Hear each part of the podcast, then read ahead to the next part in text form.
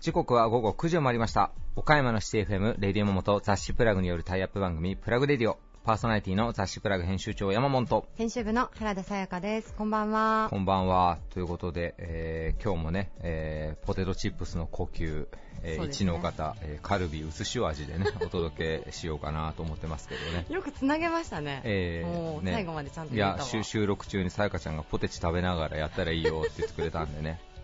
それね、先週に引き続きなんかわざわざ私のせいにするのやめてもらっていいですか？いやいやいやいや。悪意を感じるわ、悪意を。いややっぱ攻めるんだな思ってでもちゃんと向き合ってますからね。公共放送の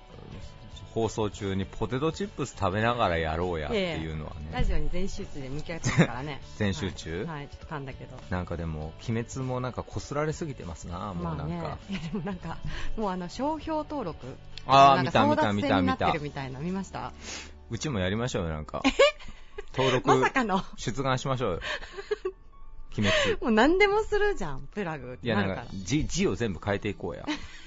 鬼滅の木をあの元気の木とかなんか。樹木の方の鬼滅とかでなんかもう。なるほど。あの、ちょっと難しい、あの、気持ちのキーあるじゃないですか。そうそうそうそう中が米のやつ。そうそうそうそう。類似の商法商標をあの中国みたいにも取り上げていくっていう。類似にできてねえわ。全然類似で使われることもな全いでしょうね鬼滅もでもまた次映画をまた続けていくんですか然いやね、続けるでしょ。だっえ？てアニメも、まだ全然作れるから。え最終まで読んだんでしょ？漫画の原作23読みました巻まで。読みした。完全に読みました。まあ、まだもしひょっとしたら読んでない方がいらっしゃるかもしれないですけどね、やっぱあれだね。何？スラムダンクの終わり方には誰も勝てないね。あまあ面白かったんですけど鬼滅も。ー。いや、私な、でもやっぱ、鬼滅はちょっと私、終わり方が、ちょっと、ちょっと不満足。もうあの最後のあの世界観いらない。わかります。そう。なんかそういうのじゃないところで終わらせてほしかったみたいな。いやでも俺はやっぱ産屋敷キリアが面白かったけどね最後。キリア？うん。キリアなんですか？あれキリアじゃない、うん、あの男の子。あの当主の男の子の、うん。あの最後のあの話に出てくる時の描写がおもろすぎません？えこれ産屋敷なんじゃんみたいな感じがしません？めっちゃ長生きしとるやんみたそいうな。そうそうそう,、んんん。え作者どうしたん？思う。あんだけシリアスに書いとったのに最後産屋敷こんなことして大丈夫なん？みたいな。特にあのキリアはそういうところ一切コミカルなところ出てなかったからそうそうそうそう。今まで。こ余計に。コミカルっていうか、えこんなことになるんだみたいな。うん でも呪いが解けたってことですから。ああれぞ。ああれぞ。あれぞ呪いが解けたっていうことなんならそのメッセージがこう伝わってきた。うん。あ本当？それは伝わってきた。でもそういうことじゃないよな言ってることは。なそういうことはね、んんいやまあね鬼滅に最近約束のネバーランドにもすごいハマってるし面白いコンテンツがどんどん出てきますねね。なんか。うちも。でもあの実写版出ましたよね。あそうそう、ね。映画もやってますね、渡辺直美さんとか出てね、うんうんうん。映画もこの放送の時にはもう見に行けてるかな。行こうと思ってるんです、うん。今年はじゃあそれでスタ今ートしましょう。年はそれでスタートしていきましょう、な何の話かわからんな、うん。あのそろそろご紹介。あ、あわかりました。はい失礼しました。ょうかはい、それでは行きましょう。続きまして、岡山地元リーダーたちの思考を探るバリアスリーダーのコーナーです。えー今回は皆さんに、えー我が社の進化論というテーマでお話をお伺いしております。今回のゲストは、株式会社平田工学代表取締役平田俊三さん、株式会社ジョア代表取締役陣馬俊和さん、株式会社ストーリー代表小林勝成さん、トライフープ選手権代表中島聡さん、株式会社ウィル代表取締役山口良子さんです。それではどうぞお聞きください。以上フリートークのコーナーでした。Various leader produced by Plug Radio. 岡山市北区表町でカイロスなど2店舗のアイウェアショップを展開。世界中からえりすぐったブランドを取り扱う全国的にも有名な専門店。株式会社平田工学代表取締役平田俊三さんです。よろしくお願いいたします。はい、よろしくお願いいたします。今回もご出演ありがとうございます。はい、こちらこそありがとうございます。本日の取材が7月1日ということで、あの、放送日と少しギャップはあるんですが、あそうの、ですね。まあ、3月から、あの、大きく訪れた緊急事態宣言であったり、コロナ禍の中で、こう、表町の人の動きであったりは、いかがだったでしょうか？そうですね。私どもとしては、3月までは、はいもうもちろんその頃からコロナのことはね、言われてましたけど、うんさほどでもなかったんですよ。うんところが、えー4月1日に某デパートで一人感染者出たって、これがね、ものすごい。きっかけになって。そこが、まあ、かけだったと。いや、やっぱ大きかったですね。うんしかも僕らも、まあ、まだまだまだ自分たちにはっていうぐらいで、まあ、マスクも、あの、どうだったりしたりしなかったりかな。うんところが、感染者が出たっていうことで、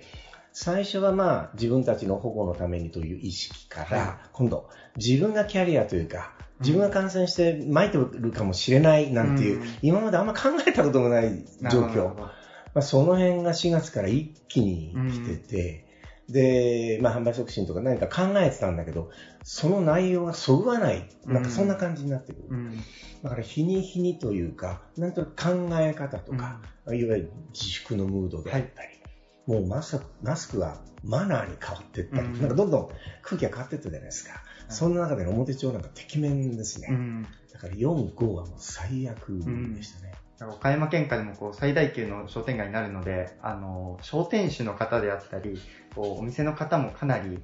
いらっしゃる中での、こう自分たちがこう、もしかしたら広めてしまうかもしれないみたいなそうそう危機感が。そ、の感覚が、あのに気づいてからが、やっぱりなんかすごく変わりましたね。ムードが変わった。はい、本当に変わりましたね。その平田工学さんの、例えば、まあ、お店の動きとかもやはりかなりうん、その影響を受けて。だからね、結局本来、手洗いうがいなんて当たり前のことなはずじゃないですか。だから、その当たり前のことを見直して当たり前以上にってよく言われますけど、そういうことですね。うんだからもう店頭にあのアルコールのジェルを置いたりとか、はいマスクは当然フェイスガード。まあ、ただね、フェイスガードは置いてはいるけど、あまり使わなかったんですよね。うんなんか物々しすぎて。確かにこう、うん怖いじゃないですけどね。うんそうですね。だからまあ、とにかく、あの、お客様も皆さん、本当よくわかってる方たちがいらっしゃるんで、その辺のマスクなりなんなりマナー、それお互いに気をつけようっていうのは暗黙のうちにあったような気がしますね。まあ、それが、えーどんどんし育ってきたような感じ。なるほど。2月、3月とはもう全然違う感覚で、みんな当たり前のように自分の身を守ることから、えー家族、もちろん社員さんたちとうんしっかり守ろうっていうのが、まあ、それが当たり前になった感じですかね。まあこう、表町、岡山にこう、長くこうされてるからこそ、こう、お客さんとのコミュニケーションであったり、関係性もちょっと、一ランク上みたいなところで、なんかそういう価値観の共有が割と早かったような気がしますね。なるほまあ世の中ではね、あの、での、パチンコ屋さんがどうしたとか、はいはいはい世の世界がどうしたとか、うんなんかいろいろいろいろ、あの、自粛警察じゃないけど、うんななんかその摩擦が起きてたような感じがするんだけど、まあ幸いに僕たちここの環境では皆さんがスムーズにそういうのを受け入れられたんじゃないかなという、そんな感じがしましたね。なるほど。まあそこはありがたいことだなと思いますね。うん。そういう共有できる環境。なるほど。そうですね。うん。まあ、それはもう多分日々のこう、コミュニケーションであったり、こう営業のスタイルもあってということだとは思うんですが、うんそうですね。まあ、あの、平田工学さんも長くこう事業を展開されていらっしゃって、その中でまあ様々な時代のターニングポイントであったり、はいその生存戦略みたいなところもあったと思うんですが、あの今回の取材テーマは我が社の進化論ということで設定をさせて、いいテーマですけども、タイミング的にもったいないなぐらいのそんな感じがしますよね。そうですね、まあ、あの一つはこう、まあ、社会情勢があの転用する中であの次の一手を伺いたいというところもありつつ、まあ、そのこのちょっと、まあ、マイナスなあのネガティブなあの情報が広がる中であのちょっと各社様のポジティブなお話もちょっと未来の話として聞かせていただければなというところでそうですね。いや、でもね、あの、とは言っても逆で、はい、さっきあの、価値観がどんどん変化してくるっていうのがあるじゃないですか。でそういう意味では、この進化論という表現からすると、もうとにかく今までのままではダメなんだと。うんなんとかこの状況の中で、えーまあ、僕らも変化していかなきゃいけないっていう如実に現れているところなんで、まあ、せ進化論って言うとちょっと成長戦略にね、響くんですけど、はい。我が社としては、まず切り替えたのは、えーまあ、とにかく入りというか売り上げ、はい。これ少なくなるって当然のことだし、うん。当然2波っていうことも、はい。ね、全くその予測つかないけれども、楽観視できない状況だとすると、やっぱり取るべき戦略は生存戦略、つまり、うん。もうお金使わない、なるほど。えー広告宣伝、反則、例えば出張であるとかうん。移動、もう一切なし、うん。まあ、ただ、いつまでかっていうところが早くから7月いっぱい、まずそこまでうんうんうん。そこを徹底しようと。はい。あの先が見えないだけにあの決定は本当に早くした方がいいなっていう実感なんですよ。まだ日にちがあるからとかではなくて。もう読めないんだったらもう早く、例えば時間時短の問題、うん。時間、時短をしようっていうのも4月からやりましたし、まあ、いずれにしても世の中の動きを見ながらも大事なんだけど、それでずるずるいくよりは、うんパンと決めてしまって、打ち出した方がお客様が分かりやすいじゃないですか。そういう意味でも、今までよりもスピード感を持た持なきゃいけないっていうのは、うんうちにとっても一ついい変化のような気がしますね。ゆっくりじゃなくて、スピード感を持って決めることは決めるっていう、うんそんな感じ。まあその入りの部分はやはりちょっと影響を受けるんですが、その社会変化があったことで、こうまあ、変化のきっかけには一つなったといういやなりましたね。こう思考の形というのかな、うん。今までの常識にちょっと通用しない部分があるんでしょ、はい。先読みの部分がね。となると、こういうふうに仮説を立てて、うん。こうだろうというふうな仮説を立てて、それでもって決断する、うん。なんかそんな訓練をしているような感じがしますね。なるほど。はい。まあ、でもこう、平田社長のこう代表としての決断の、まあ、その危機感というか、スピード感みたいなところも、こう、今回、如実に現れたところなのかなと、ちょっとお話を伺いながら。そうですね。ないや、けもうどなたでも決断はね、早いにこ、絶対早くなきゃいけないし、当たり前なんですけど、何か今までよりちょっと違う、うん。もっと見えないものに対して、こうだっていうふうにはい。仮説を立てて決断するっていう訓練っていう、うん。そんな意味ですね。さらに決断が早くなっていったような気がしますし、うございまあ。大事なことだと思いましたね。まあ、4月、5月と、で今6月がちょうど終わったところの取材になるんですが、はいこうなんかこの、まあ、例えば3ヶ月を経てあの感じられたことであったり、こう今思われているこう、まあ、生存戦略、まあ、出を制するという言葉もありましたが、ちょっと改めてそのあたりもう少しお聞かせいただけますか、そうですね。あのー一時経済活動と感染リスクっていうのは矛盾してるじゃないですか。はい皆さん感じてたじゃないですか。もうあの営業しない、したいんだけれども、うん感染リスクがあるからできないっていう。人が動けば人が出会えばみたいなところですよね。で、もうもちろん僕らもそうだから、うんそのさっき言った広告宣伝とか、はい反反則今までにあったら全部取りやめました。うんだけれども、あのまあ、メガネっていう商材を考えたときに、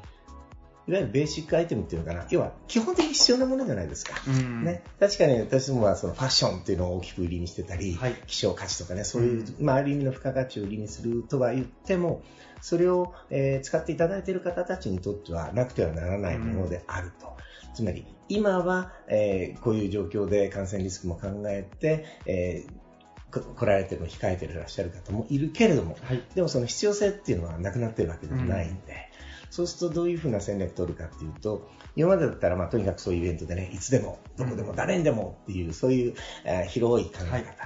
今はね、私も昔からやあのイベントの時は必ず使ってるテレアポってのあるんですけど、はい。それを今後本当に重視して、うんあのそれこそ今だけ、ここだけ、あなただけっていううん。打ち出し方、そうなんですよ。これがね、あの、例えば完全予約制も今考えてますし、はい。まあ今度イベントでちょっと試してみようと思ってるんですけど、まあ、本来だったら何日間の間、まあ、大体3日間なら3日間、それにある程度の人数を決めてきていただくのを、もう本当に絞り込んで、完全予約制の中で、で、じゃあ、えーそのスペースをどのぐらい取って、そこでうん1対1で、本当にいいものが今でもたくさんあるんですよ。うんでそれをこう、えーお勧めしていく、そのお勧めの仕方の形、はい。つまり、VIP 待遇じゃないけど、うん。まあ今までもそういった部分であったんですけど、それをさらにシャープに、あなただけっていうような空間を作っていこうっていうのがうん、ちょっと楽しみなんですね。このなるほど。7月の終わりから、はい。えーちょっとそれを試してみようと思ってるんですけど、うん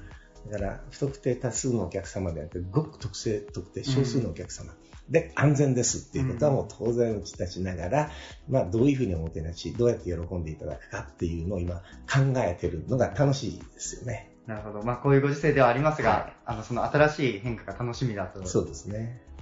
でも、それができるのは、こう、平田工学さんが長年、こう、お客様とコミュニケーション取られてきたからこそであるんでしょうし、そうですね。これは、まあ、細かく説明なできないんですけど、あの、はい。できないっていうのは、なんか話が長くなっちゃうんですけど、でも、やっぱりあの、ちゃんとお客様をお電話で、うん。あの、もしくはメールでお呼びできるっていうのはこれ簡単じゃないうん。なって自分でも思うし、よくこれだけができるようになった私どもね、強みなんだなって言い切れるにはね、やっぱり時間かかってますね。うん。かなり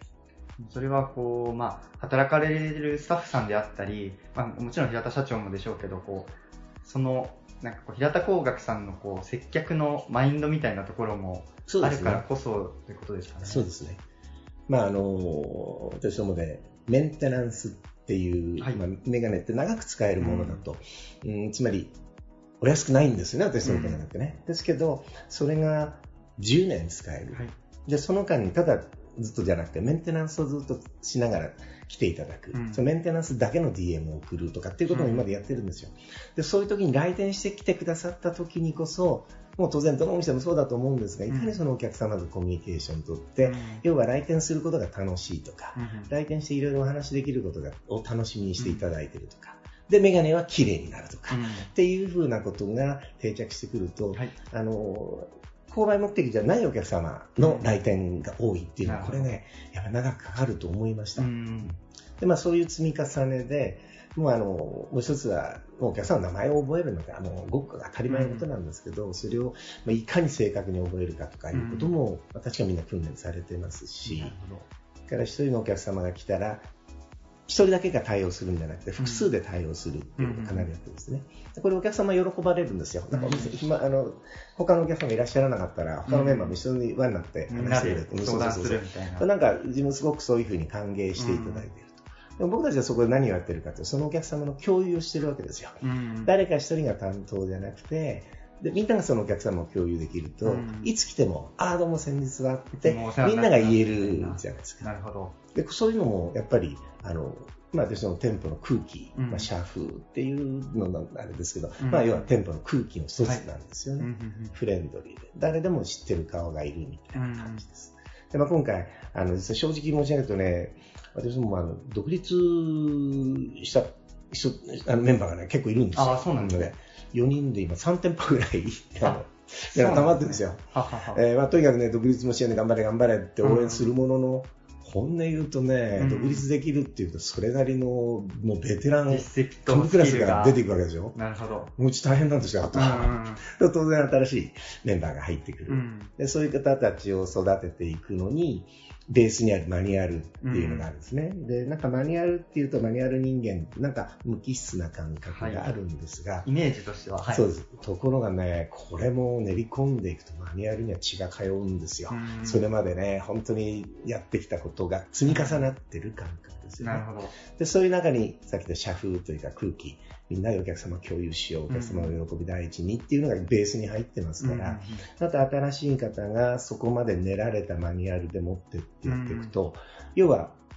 可視化とか、うん。見える化っていう表現があるんだけど、そういう感じのマニュアルにはなってきたなっていう、ちょっと自信があるんですね。なるほど。そうすると下の人が育っていくのは速さ、うん。それから深さ、うん。それはね、実は今年、で去年ですね、去年非常に感じました。うんだから、ある意味、え時短もね、実は去年からうち始めたんです、コロナに関係なく。はい。だからね、去年なんかも新しい方が入ってくるその方たちを育てる店舗の体制、うんそしたらね、就業規則なんかちょっと見逃したりいろんなことやったんですけど、それがね、意外とコロナ対策の一部につながってる感がありました、う今回。んなんか俺たち去年から準備してたね、みたいな、そんな感じですね。人を育てることが、結果的には、その、社会情勢の変化に対応する力につながったという。そういうことなんですよね。で、常に人を育てる時間がかかるものなんですが、それが気づいたら、今までよりぐっと縮小した短く、うん。うんそのうちに人が育ってくれてるっていう、その実感。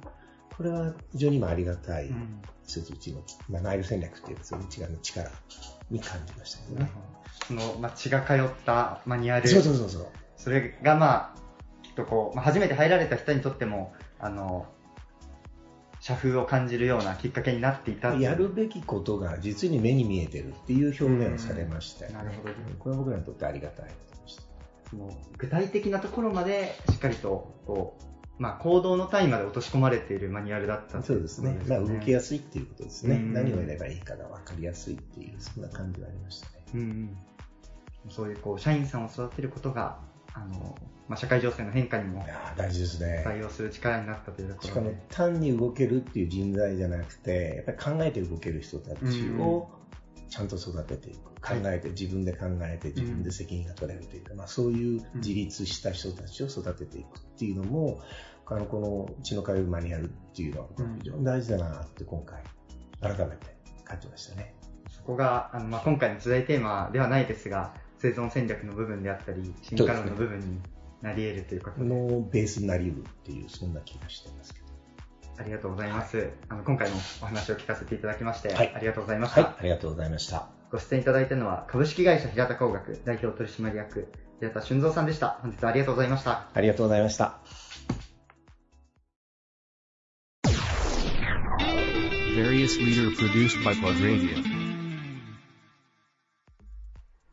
女性とその企業が共に輝くをコンセプトにした女性用仕事服のアパレルメーカーです。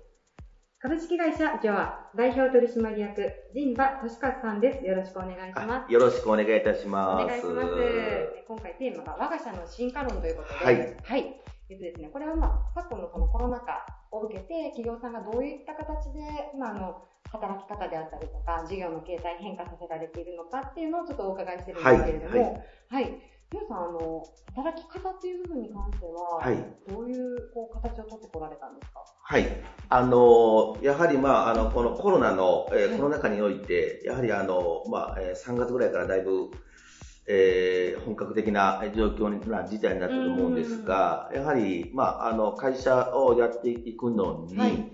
えーやっぱ一人で何もできないので、ええ。やっぱ社員の安全を第一に守らなあかんなということで、えーまあ、弊社の、あの、事業所が東京にもありまして、はい。で、まあ、岡山はえーさほど、あのまあ、まだね、えー緊急性というか緊張感というかそういうイメージのものはまだ緩やかなだったかもしれないです,、はい。けど、やっぱ東京は結構緊張感、こっちと違って温度差が結構あったような状況で、まあ、まずうそこを、あのまず社内、あの社員の、あの安全をということを第一に考えなあかんなということで、あの、早い段階で、えーっと、まあ、手前味噌ですけども、多分業界では結構早い方の、えー段階で、えーまあテレワークというか、えーいうのを、あの、東京、あの、東京のスタッフですね、はい。のて、あの、を、あの、テレワークということを、はいえーまずスタートさせました。はい。いう感じですかね。まあそこで、まああのテレワークなんですけども、うんまあテレワークといっても、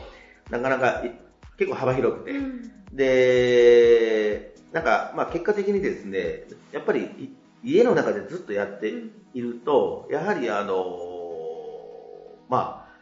せ精神面というか、メンタル面というか、いろいろきついものがあるという意見も聞いてまして、はい。で、まあ、やはりそこになんか一体感というか、一緒にまあ働いてるよっていうので、ただパソコンを、ノートパソコンを与えるだけではなくて、あの、別で、あの、なんていうんですかね、はい。あの、いろんな、あの、あのオンラインのツールはい。とをオンラインのツールを、まあ、はい。導入してですね、はい。で、そこで、まあ、常に、まあ、あの、顔が見える状況っていうことをやっへてー、まあ、あの、東京スタッフが、まあ、自宅でテレワークやってて、まあ、心細いというか、なんか精神面がずっとそこにいるから精神面がきついというか、そういう中でそこをなんかほぐすためのなんか材料として、オンラインの、はい。はい、あのーそういうあのシステムを導入しええ。て、まあ、常に顔が見える状況にして、あー安心感を与えながら仕事ができるみたいな、はい。会話をしながら、うん。まあ、会社にいる時とまではいかないですけど、ちょっとそこに、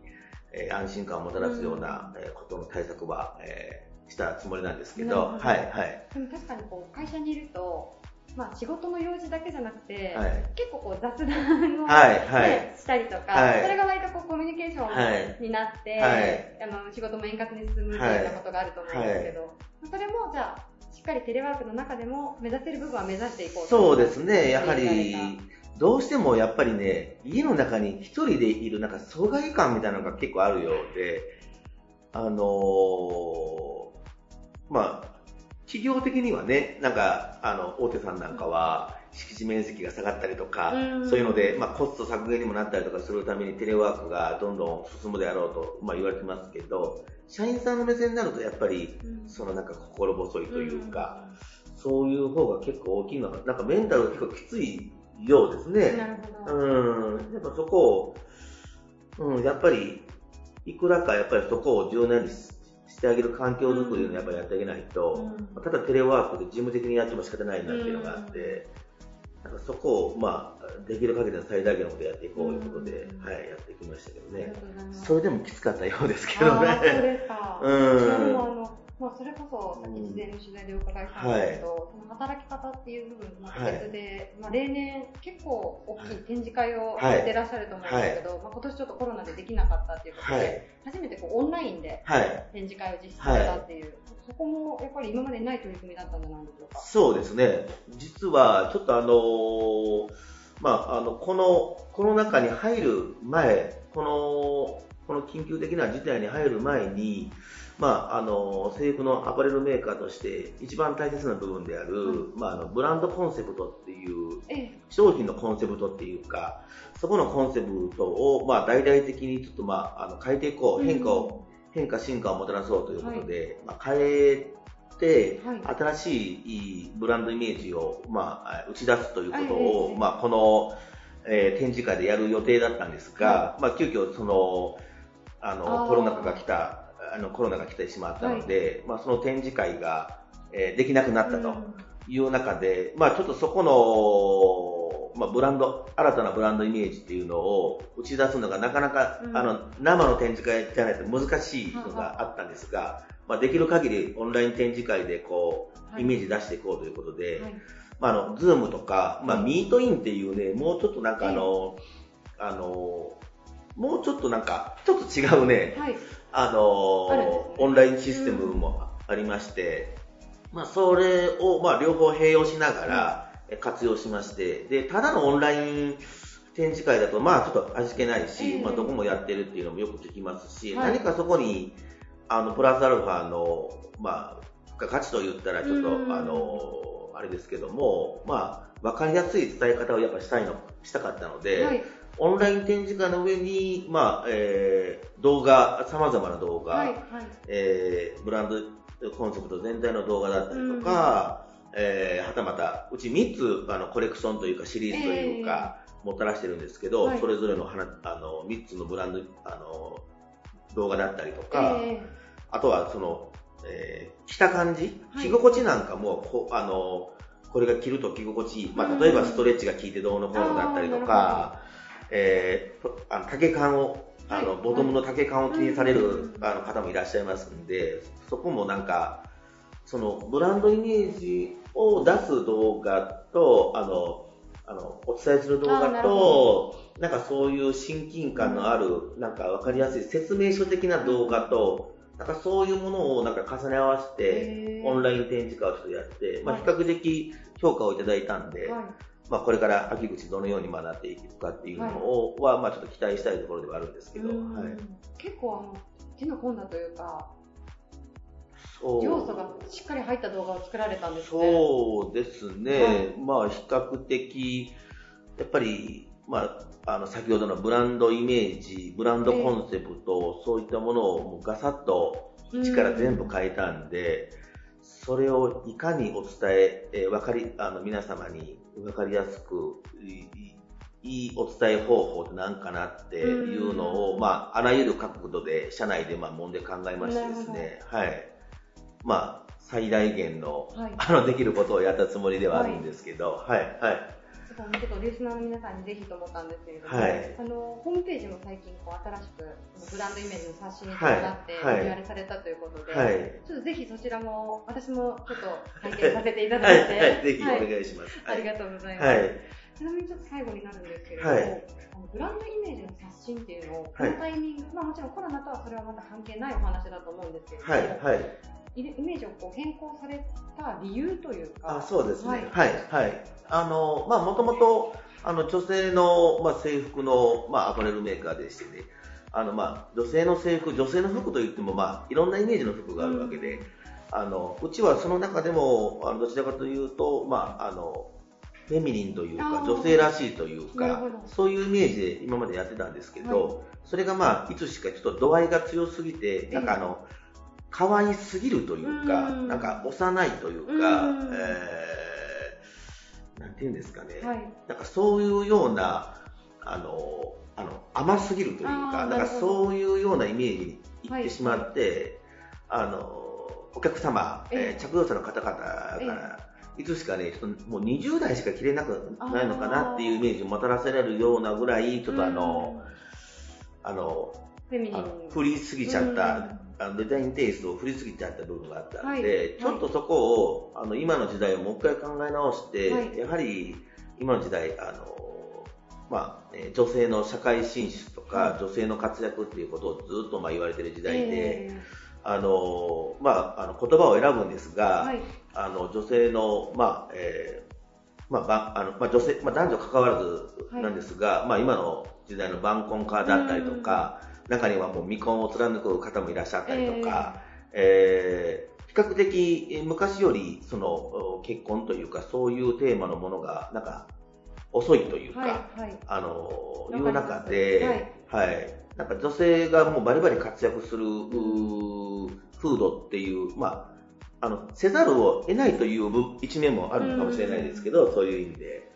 なんで、えーそういう意味では昔よりその活躍されてる方がなんか、えーどんどんその晩婚化によって、えー20代だけではなくて30代、40代でも今、あのまあ、あの結婚されてる方もね、あのあの夫婦であの一緒に働かれてる、まあ、共働きの方もいらっしゃるし、とにかくなんか女性のなんかあの活躍っていうのが、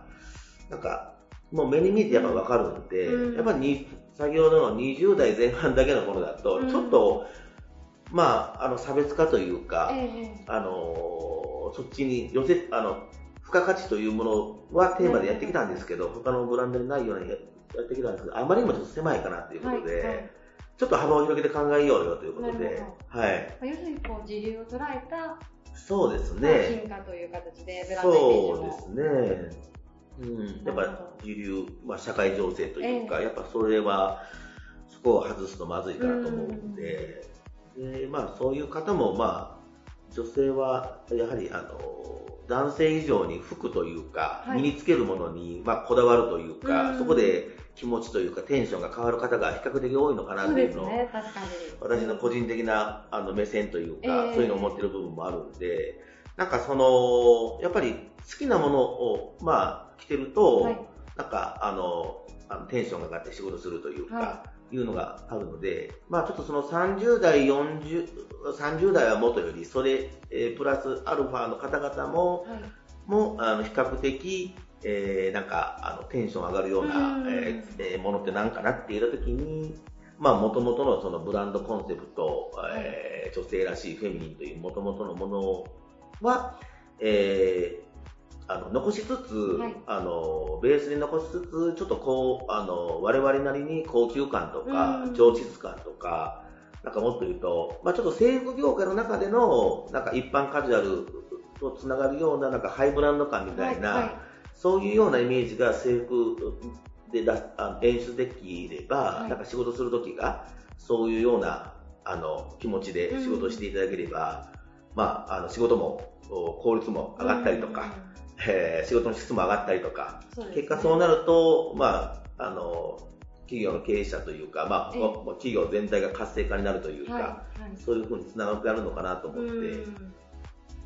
ででもまさにこうさっき冒頭で私ご紹介させていただいたんですけど、はい。働く女性とその企業が共に輝くをコンセプトにってはい。いう、あの御社の、はい。はい、ブランドのモットーにもはい。通ずるのかなと今お話をそうで伺ってて思いすねました。、そうはい。いうちょっと思いを持ちながら、うんあのやっていきたいなとはありがとうございます。はいあの現在9月の初旬なんですけれども、はいちょっとまあ今後どういうまあ情勢になるのかがはいまだ誰にも予測できない中で、そうですね。はいはい。また随時ですね、最新の情報とかも含めてご紹介いただけたらなと思います。こちらこそぜひ、ありがとうございます。よろしくお願いいたします。お願いしますありがとうございます。はい、えー本日のゲストは株式会社ジョア代表取締役の陣馬俊和さんでした。ありがとうございました。どうも、ありがとうございましありがとうございた。ます。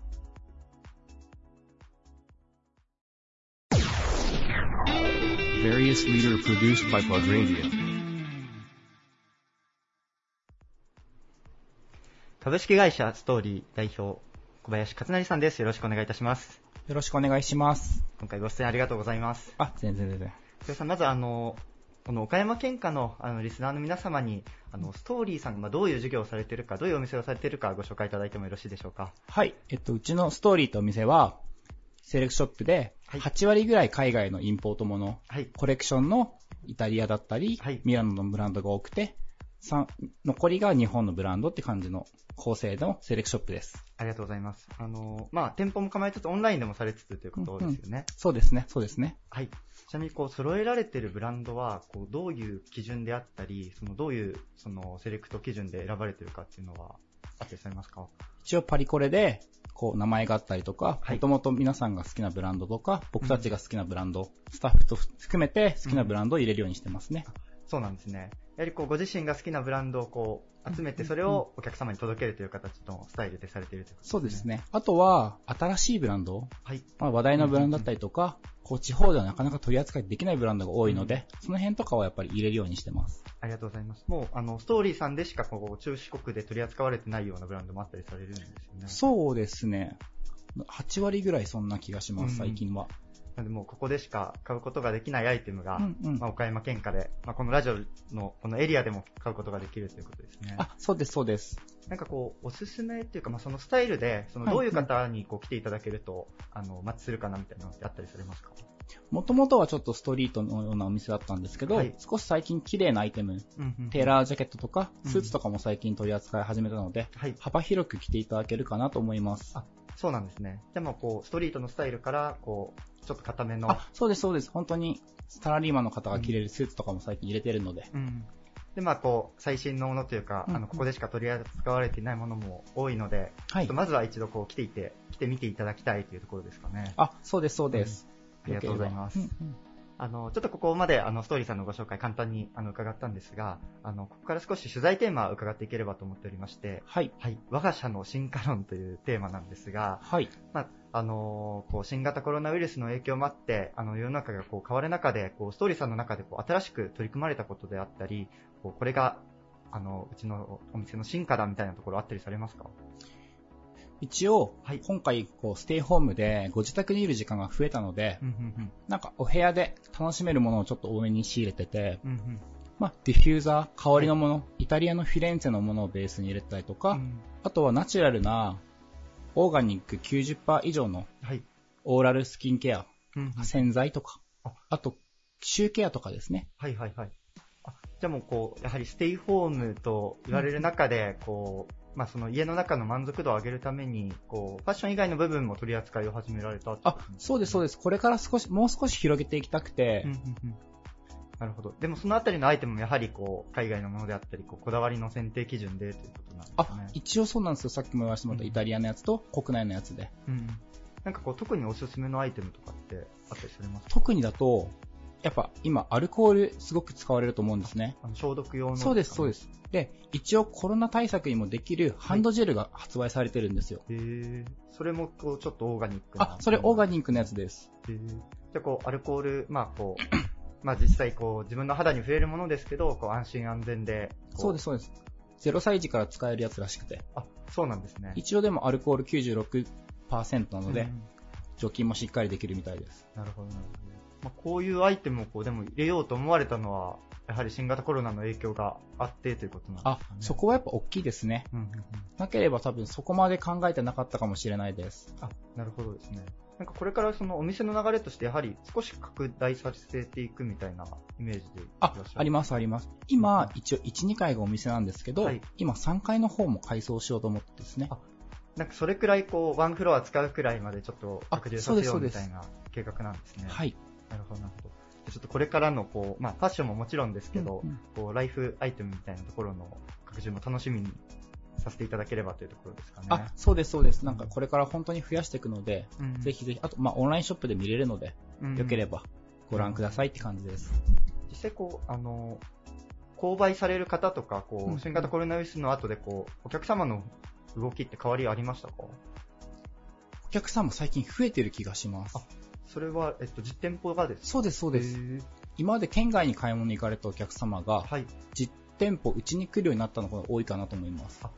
なるほど。それ、あの、検索するのが増えたんですかね？もしかしたら、こう、外に出ずに、こう、地元、岡山で、こう、ファッション、こう、どこで買いに行こうかみたいな。神戸とか大阪で買われた方が、多分よく来られるようになったと思います。じゃあこう、実はまあこう知らない、知られていなかったけど、こう検索してみて知っていただけるとお客様が増えてるみたいな状況です、ね、あ、そうです、そうです、そうです。そうブランドとかで多分検索されて来られることが結構多いと思います、今は。なるほど。まあ、こう世の中がこう変わっていく中で、お客さんも増えつつで、こうライフスタイルにこう提案するようなアイテムも導入されつつで、新しくこう、またストーリーの新たな進化が始まっているところですかね、そうすると。そうなれば嬉しいです。すいません。はい、あの、ちょっといろいろお話を聞かせていただき、ありがとうございました。ありがとうございます。なんか最後にこう、リスナーの皆様にこう、PR みたいなことがあれば、一言いただければと思うんですが。少し入りづらそうなお店なんですけど、はい、一応入ってもらえたら、なんかスタッフもしっかり丁寧に接客させてもらえるので、うん、よければ一度お店に来ていただけたらなと思います。ありがとうございます。まずは一度足を運んでみてくださいというところですね。はいご出演いただいたのは株式会社ストーリー代表小林勝成さんでした。ありがとうございました。ありがとうございます。Various leader produced by Plug Radio. 岡山発のプロバスケットボールチーム。これまでの3人制リーグに加え、プロバスケットの最高峰 B リーグに参戦し、さらなる高みを目指されています。えー、選手兼代表、えー、トライフープ代表の岡島さんです。よろしくお願いします。よろしくお願いします。えー、ね、あの、収録している時と、あの、放送日でちょっと若干タイムラグがあるのでね、状況は刻々と変わってるんで、まだ何とも言えないところもあると思うんですけども、はい、やっぱコロナ禍の期間中っていうのは、はい、まあその、ね、選手の練習のところだったりとか、はい、まあそのスポンサーさんのところだったりとか、やっぱりその、プロバスケットボールチームの方にも結構影響っていうのはありましたか？そうですね。やはりあの、まあ、感染するあのリスクが高い競技にはなりますので、まず選手のところの練習はストップして、はい、一旦自粛モードに入りました。うん、そしてスポンサーさんですね、サポートしてくださっているあの企業様も、まあ、コロナの影響でその売り上げが落ちてたりだとか、やっぱりそういうところであの影響を受けてますので、まあ、離れられるスポンサー様も出てきて、経営的にもちょっとしんどいなと思っているところです。まあでもそこばっかりはちょっとどうしようもない部分ではありますよね、はい、やっぱり。なんかこう、もう今収録しているのがまあ6月下旬ぐらいなんですけども、はい、まあちょっとずつその選手の皆さんも練習なんかは再開されていかれてる感じですね。そうですね。本当にあの、6月からあの、規制の方が少し緩くなったので、まあ、体育館を使い出したりだとかで、あの、自主練習の方は開始しております。うん、なるほど。シーズンの開始時期とかっていうのも少しちょっと変更が出てきてるんですかね？そうですね。現在、あの、競技中ではあるんですけれども、本来ならば、あの、秋開幕のところを少し後ろ倒しして、まあ、やろうかなというのが、リーグの、あの、見解でございます。うん、なるほど。まあ、今回も皆さんに我が社の進化論というちょっと仰々しいテーマでお話をお伺いしていってるんですけども、はい、まあ、トライフープとして、まあ、このコロナ禍、はい、まあ、トライフープに限らず、まあ、プロスポーツっていうものに関してのところになってくるかもしれませんが、はい、何か今後、まあ、こう変えていこう、まあ、こう変わざる変わらざるを得ないみたいなところっていうのはこう見えてこられましたそうですね。あの、本来だったら、まあ、プロスポーツは、あの、臨場感を味わうために、あの、会場に足を運んで、まあ、観点してもらうというのが、あの、すごい醍醐味があったと思うんですけれども、まあ、こういう状況下なので、あの、映像の方にですね、あの、少しシフトしていって、まあ、なんとか臨場感を味わってもらえるような、環境を、まあ、整えていくのが、まあ、大事なんじゃないかなと、はい、思い始めてます。じゃあもう今後、例えば、まあ、B リーグの試合を、はい、まあ、生配信で、はい、それをまあ、課金でみたいな方向にシフトしていくかもしれない。はい、そうですね、その可能性が高いのかなと。ただまあ、あの、どうなるかわからないので、あの、現状を、あの、会場で、まあ、見てもらう、見てもらうことも想定しつつ、あの、映像配信の方も、あの、力を入れていくような形にはなります。なるほど。それこそバスケットだったら、はいね、NBA なんかもどうなるんでしょうね、なんか。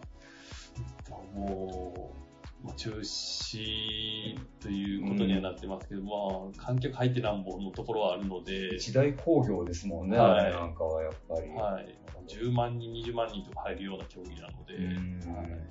でも選手の方もあまりにね、まあ、今、無観客に変わる言葉がないかみたいな探されてるね、ところも多いですけど、はい。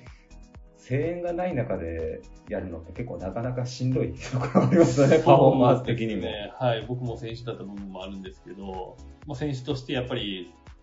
声援があるから、あの、感情が高ぶるというか、声が生まれる部分も、やっぱり、あの、ブースターの皆様の、まあ、声援が力になるっていうのは、本当にあったので、はい。まあ、その歓声がないってなると、まあなんか練習っぽくなってしまうんじゃないかなっていう。そうですよねはい。なんか。のもあるので、まあ、そこはでも、まあ、この状況下になったので、まあ、映像でしっかり撮られているぞなので、意識を変えて、まあ、やっていくしかないのかなとは思っています。なんか結構その声援をなんかこう、ズームではい。一箇所大きなモニターに映して、まはい。あこんだけの人が見てるんだみたいなのをまあやろうみたいなのも、はい。まあ報道ベースで聞いたことあるんですけど、はい。まあ慣れなのかもしれないですけど、それでも選手の方もそっちの画面見て、ああ、応援してくれてる、応援してくれてるみたいなので、やるのちょっとなかなかね、難しそうですね、最初の頃は。ねまあ、本当に新たな形のまあ観戦の仕方だったり、その見見え方の部分は本当に工夫が必要なんじゃないかなと思います。トライフープの選手の皆さんも、そろそろ結構もうマインドセットも切り替えができているというか、もうやっていこうっていう感じに今の時点ではこうちょっとずつ変わってこられてる感じですか？そうです。そうですね。まあ、試合までの期間がまあまだ数ヶ月あるので、あのやっとまあ、あの、なんて言いますかね、プレーするっていうところに意識するっていうよりも、今まだ体を動かし始めたな。ただ、やっぱりこういう状況下にはなっているので、まあ、どういうふうに自分がプロ選手として行動したらいいかっていうのは、みんなすごく日々悩みながら活動しているみたいです。なるほど。はい。オフの時の、まあ、こういう時のプロ選手のふ立ち振る舞い方みたいなのをなんかね、ね。こう向き合う期間にも実はなったのかなというところですかね。まあでも、とはいってもね、学生の指導に行くわけにはいかないし、結構なかなかできる子、本当限られてきますね、でもこういう状況になると。なるほど。まあ、今、ちょっとね、目標がどうこうって言える時期でもないかもしれないんですけども、まあ、シーズンが開幕したら、はいやはりまあ目指すは優勝ということでいいでしょうか。もうそこは変わりません。はい。なるほど。はい。ぜひね、まあちょっとひょっとしたら会場に足を運ぶというよりは、先ほどあの代表言っていただいたように、ちょっと映像ベースでのね、応援になるかもしれないんですけども、はい。トライフ岡山、えーね、岡山県民みんなで応援していけたらなと思います。はい、ありがとうございました。ゲストは、えートライフープ選手兼代表の中島さんでした。ありがとうございました。ありがとうございました。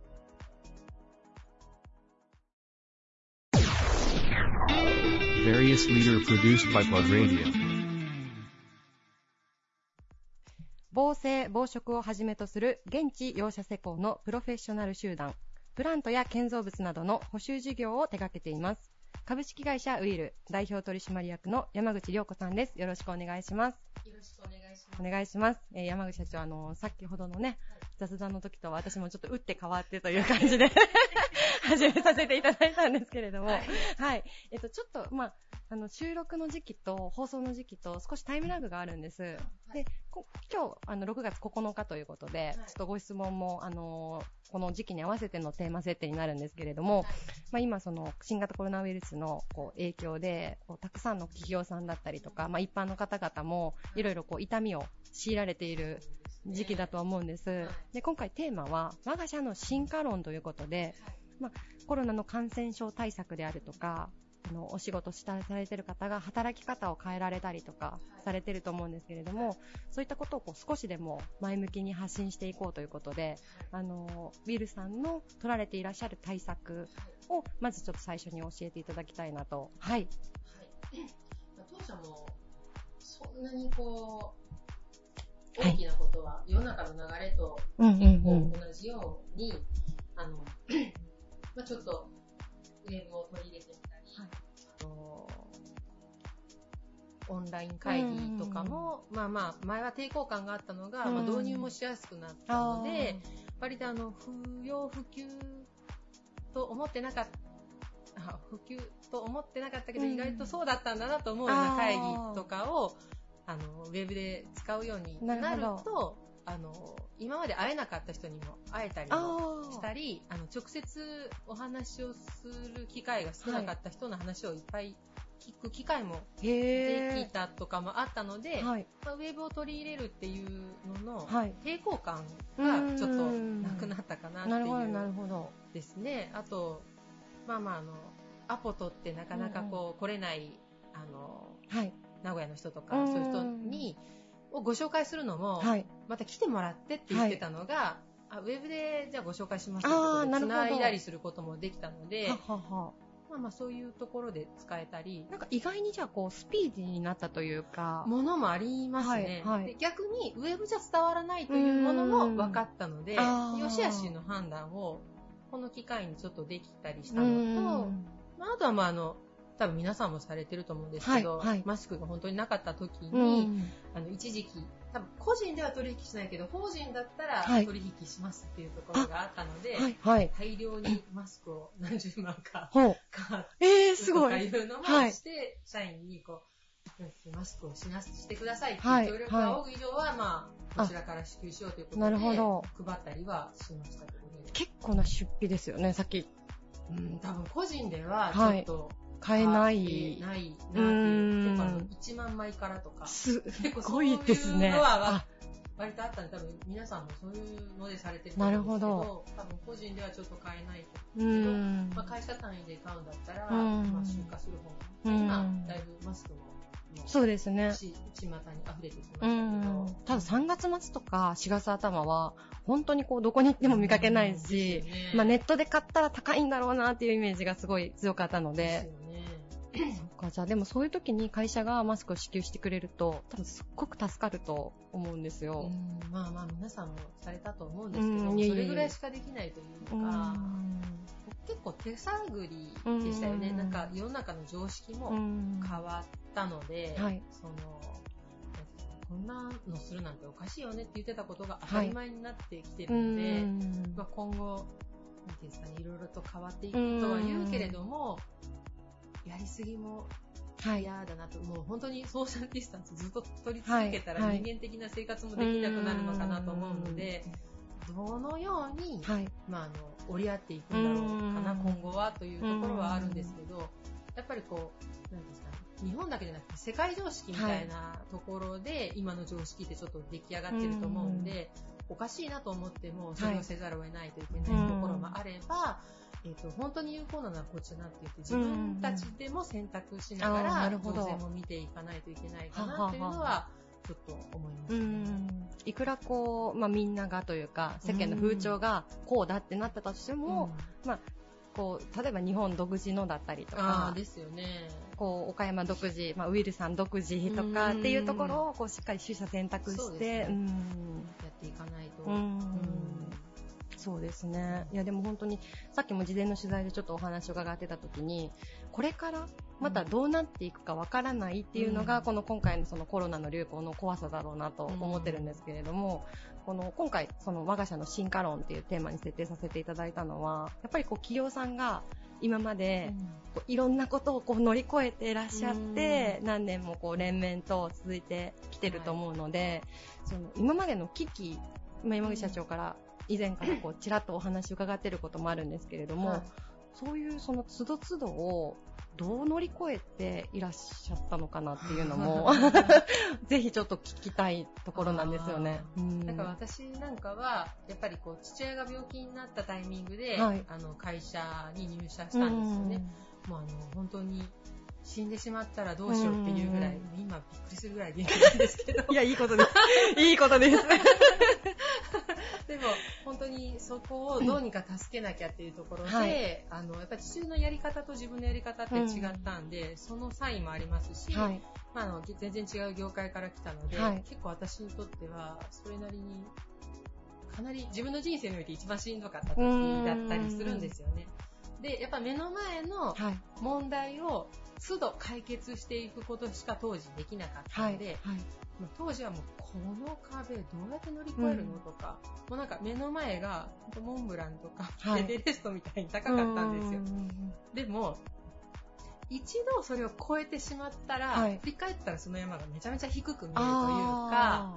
なんかあの、超えたことないものは怖いし、はい、どこからどう攻めようかなと思うんですけど、一、回超えると、うん、その壁って大したことないんですよ。振り返ると。やっぱ経験ができて、どうやって解決したか、解決方法とかもわかるんで、やっぱそれは本に書いてあるだけではなく、体感したことなので、はい、そうすると、その頃のことを思うと、はい、結構怖いものがどんどんなくなっていって、で、やっぱりリーマンの時も大変だったんですけど、でリーマンショックは、あの、大体本当にリーマンブラザーズがい。ろいろあって、半年後に、はい、当社の場合は売り上げに影響が来たんですね。そうなんですね。そうなんです。で、ただ、その時も、あの、一部の部分だけだったので、はいはい、そうむちゃくちゃな大きな影響はなかったんですけど、はい、半年後に来るんじゃないかと思ったら、はい、今回はやっぱりただのショックでなくて、うん、ショックがずっと続いてるというか、コロナは解決していないので、あの、ショックが終わってこれから回復するだけではなく、長いため、長いというか、影響が続くようなショックなので、はい、やっぱりその、みんなの景気の動きだとか、はい、どっかの何々の生産工場を止めましたっていう動きも早かったんですよね。だからその差異っていうのは非常にあるとは思うんですけど、はい、リーマの時に比べると、私にしてみると、国とかいろんなところはすごい手厚いなという感覚が、だって1人に10万くれますっていうことはなかったです。し、会社にも売り上げさえこうちゃんと決まっていれば、給付金がありますということもやっぱなかったので、ま借り入れの条件もすごくいいですし、はい、まあ、それは状況が違うし、100年に一度の大不況というふうにも予測されていることを思えばそうなのかもしれないんですけど、はい、まあその時のことを思うと、これからもなんとかやっていけそうな気がしてるというか、なるほど。で、まあ、現場の私たちの周りの人間も、やっぱりそれに前向きに立ち向かおうという感覚もあるので、まあ、そこは、こうみんなと一緒にやっていける、まあ、一度超えたあの経験もあるからかもしれないですけれども、なんとかそこをやっていけそうな気は今のところはしてるんですけど、まあ、今後やっぱりこう大きな流れとして、はい、当社取引先が結構大手さんが多いので、はい、大きな不況に対しては取引先さんも結構、あの1年後2年後に影響が来るので、そういったものがじわじわ来ることはやっぱりちょっと予測はしておかなきゃいけないんですけど、はいまあ、あの、やっぱり今からそこは、うん、あの、怖い怖いと思って、ちょっと蓄えて、いきたいなという感覚はありますね。じゃあこう、やっぱりこう今までしっかりこう壁を乗り越えてきたからこそ、ちょっと落ち着いて まあそう臨めるというか。なんとなくそういうところはあるんですけど、まあただ、人生って全て予測不可能な、はい、経験したことないことって多分これから出てくるかと思うんですけど、はいやっぱりこう玉をいっぱい持っておくというか、いろんなこう、あの、玉ですか？うん、引き出し。そうそうです、はい、引き出しの方がいい。いや、全然全然。わかりますよ。わかります、わかります。思って備えて、はい、なるほど、なるほど。あ、ありがとうございます。はい、いや、でもあの、本当に今回こういうテーマにさせていただいたのも、こう、どういう気持ちで、まあ、望んでいくかというか、うん、心構えのようなものを、やっぱりこれからも続いていくっていうのを仮定して、持っとかないといけないなって自分自身も思うので、はい。ありがとうございます。いいお話を。玉を、玉をしっかり持っておくっていうことですね。OK です。ちょっと悪いですね。例えが。はい、ありがとうございます。はい。はい、えー、本日のゲストは、株式会社ウィール代表取締役の山口良子さんでした。ありがとうございました。ありがとうございました。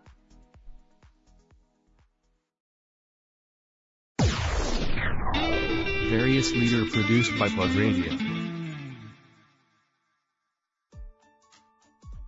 This radio produced by Okayama Premium Magazine Plug. See you next week.